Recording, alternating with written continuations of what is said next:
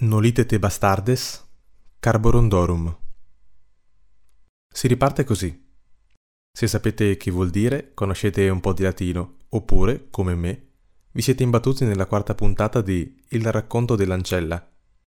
Per maggiori informazioni dovrete attendere fino alla fine.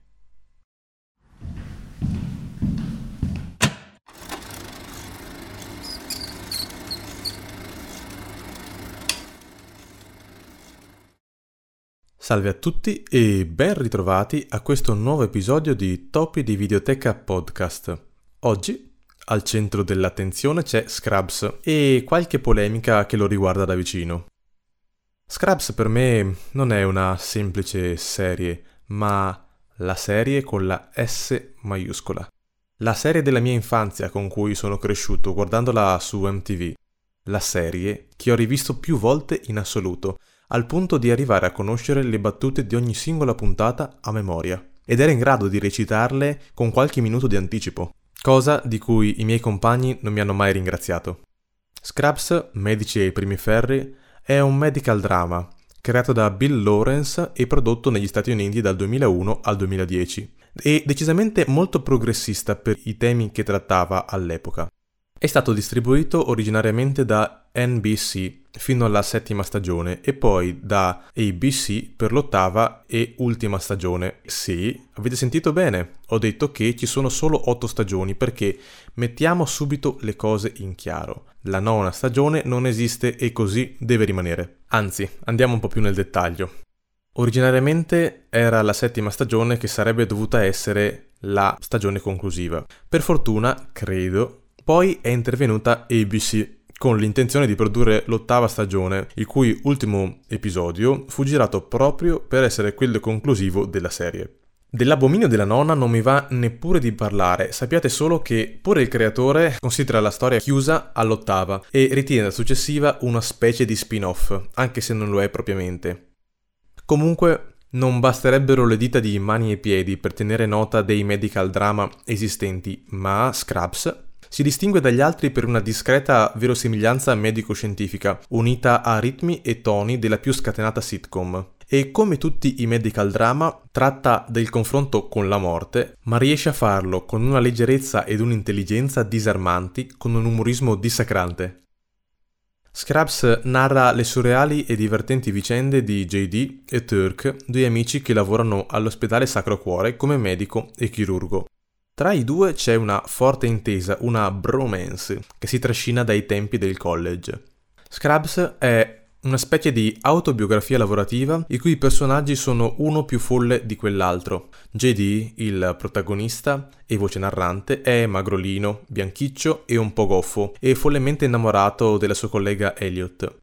Turk invece è l'opposto, è massiccio, spavaldo, burlone, ottimista, ha una relazione stabile con l'infermiera Carla Espinosa e è nero, tenetelo a mente. La loro amicizia rasenta in modo comico l'omerotismo. E poi c'è Perry Cox, il mentore di JD, supponente con tutti, rigido con i pazienti e incapace di controllare l'aggressività comunica solo a monologhi e il suo terapista lo definisce come uno spaccone solitario paralizzato dal terrore di accogliere qualcuno nella sua vita, insomma un maschio alfa introverso da manuale. La sua nemesi è il diabolico Bob Kelso, il primario. Non mi sono dimenticato dell'inserviente, l'elemento portatore di caos e nonsense all'interno della serie. Mi limito solo a rivelare che a Neil Flynn, l'attore che lo interpretava, veniva presentato il copione con la traccia delle scene e gli veniva data carta bianca. Il risultato è che ogni scena veniva ripetuta più volte perché gli attori scoppiavano a ridere. Altra curiosità è che il set delle riprese è un vero ospedale di Los Angeles chiuso da anni. Ma durante i primi giorni delle riprese capitava che le persone si presentassero all'ingresso per chiedere assistenza medica. All'interno dell'edificio furono ricostruite tutte le ambientazioni delle serie, come l'appartamento di JD e di Turk, quello di Cox e addirittura il club dove andavano a bere. E c'erano anche gli studi di post-produzione, le sale di doppiaggio e i camerini degli attori. Ma veniamo al dunque, perché parlare di Scrubs e non di Dottor House o di Grey's Anatomy? Perché, come altri prodotti audiovisivi, è stato investito dalle polemiche del movimento Black Lives Matter che si sono generate in seguito alla morte di George Floyd. Tre episodi di Scrubs vengono ingiustamente indicati come razzisti e sono La mia amica medico, ottavo episodio della terza stagione, La mia palla ballerina, quarto episodio della quinta e Il mio fegato a pezzetti, il diciassettesimo sempre della quinta. Hulu, così come altre piattaforme, decide di cancellarli a causa della blackface ne avrete sentito già parlare di sfuggita nell'episodio 19 Tropic Thunder di Sofia, ma facendo un rapido riassunto, la blackface è un tipo di make-up caricaturale usato nel XIX secolo da attori bianchi affinché non venissero utilizzati attori neri.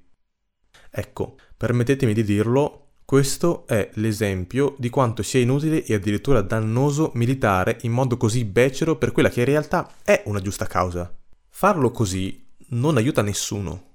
Mi viene da pensare che chi ha deciso di sollevare queste sterili polemiche non abbia mai visto mezza puntata della serie, che diamine è agli antipodi del razzismo e fa del suo punto di forza l'uso della sagace comicità che irride l'assurdità del reale.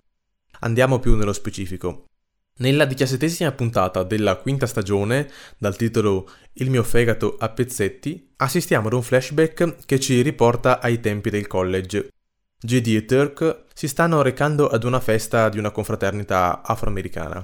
Entrambi hanno il volto dipinto, Turk di bianco, quindi white face, mentre JD di nero, ed è il primo a chiedersi quanto sia effettivamente corretta questa cosa. Insomma, suonano il campanello, ma poco prima che la porta venga aperta, Turk sparisce per salutare un conoscente, lasciando lo sciagurato compagno truccato davanti ad un gruppo di neri che per tutta risposta lo malmenano per poi defenestrarlo.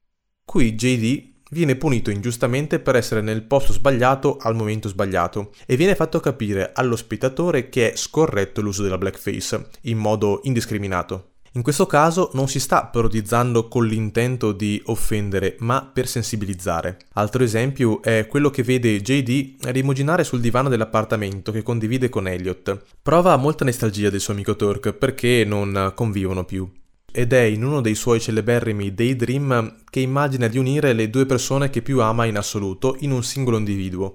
Ciò che ne risulta è Turkiot, una Elliot pelata, nera, con la faccia di Turk.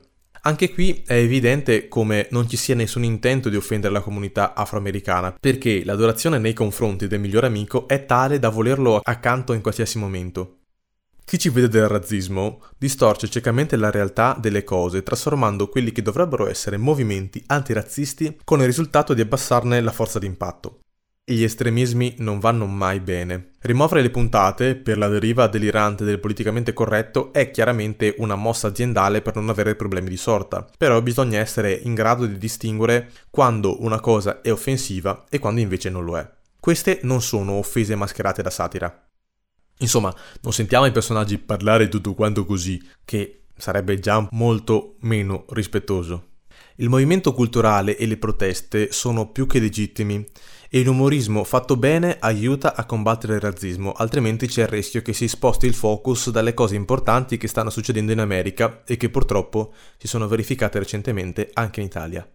Mi riferisco al brutale omicidio di Willy a Colleferro. Combattiamo il razzismo in maniera sensata e possibilmente efficace per eliminare i pregiudizi e magari salvare qualche vita. Se c'è qualche nero in ascolto, ripeto quanto detto in principio. Nolite te bastardes carborondorum. Non lasciare che i bastardi ti schiaccino. Ah, dimenticavo, io sono JB e sono nero. Per questo episodio è tutto, al prossimo appuntamento.